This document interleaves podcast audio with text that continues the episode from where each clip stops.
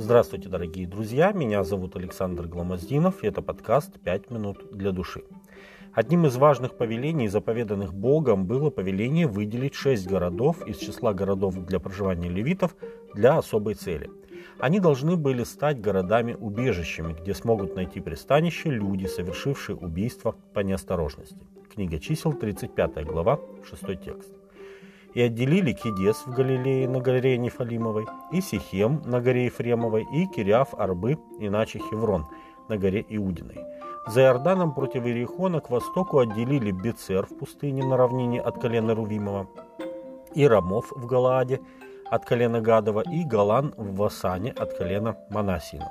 Сей города назначены для всех сынов Израилевых и для пришельцев, живущих у них, дабы убегал туда всякий убивший человека по ошибке, дабы не умер он от руки мстящего за кровь, доколе не предстанет пред обществом на суд. Книга Иисуса Навина, 20 глава, с 7 по 9 текст. Божий закон повелевал также устроить дорогу к этим городам, чтобы незадачливый убийца легко мог найти ближайший к нему город-убежище. Города были расположены таким образом, что в какой бы части Израиля ни находился человек, на севере или на юге, он легко в течение дня мог бы достичь одного из них. Священность человеческой жизни – это один из великих принципов Божьего закона. С самого начала Бог стремился внушить своему народу, что положить конец жизни человека при любых обстоятельствах – очень серьезное дело, так как человек был сотворен по образу и подобию Божьему и таким образом был прямым потомком Бога. После потопа Бог решительно провозгласил, кто прольет кровь человеческую, того кровь прольется рукой человека, ибо человек создан по образу Божию. Бытие 9.6.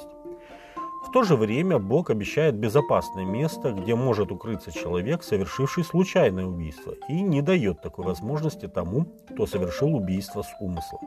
Книга Исход, 21 глава, 13 и 14 тексты. Бог стремился отрегулировать распространенный древний обычай кровной мести, согласно которому обязанность наказания убийцы возлагалась на ближайшего родственника или наследника убитого. Израиль очень долго жил среди язычников, и многое из того, что они считали нормой жизни, также воспринимал и Израиль.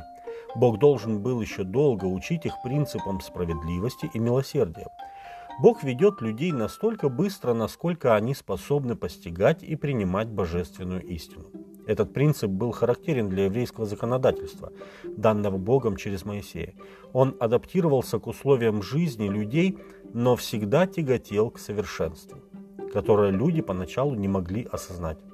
Таким образом, рабство, полигамия, свободный развод и вендетта какое-то время допускались и были даже приняты законы, регулирующие эти обычаи, хотя эти практики не были ни предписаны, ни одобрены Богом. Еще один важный момент, открывающий милосердный характер закона о городах-убежищах. Это были города, где жили левиты, а не представители тех колен, где находился город. И это не случайно. Иногда случалось так, что человек попадал в город-убежище и больше никогда не мог его покинуть, так как срок его пребывания там ограничивался сроком жизни первосвященника. И если первосвященник, например, был молод, то пребывание в городе-убежище могло стать для пожилого убийцы пожизненным. Он не мог участвовать в ежегодных праздниках и не мог раз в 7 лет слышать Тору. А, как известно, без откровения свыше народ не обуздан. Так вот, на левитов возлагалась ответственность за наставление и духовное попечение об этих заложниках несчастного случая. Таким образом, вынужденные жители городов-убежищ не были обделены духовным наставлением и могли с левитами разделять благословением Божьего Слова. Возможно, закон о городах-убежищах был самым ярким лучом справедливости и милосердия в мире того времени – который освещал путь не только Израилю, но и окружающим народам, чтобы они могли сказать, есть ли какой великий народ, у которого были бы такие справедливые постановления и законы. Книга Второзакония, 4 глава, 7 и 8 текст. С вами были «Пять минут для души» и пастор Александр Гломоздинов.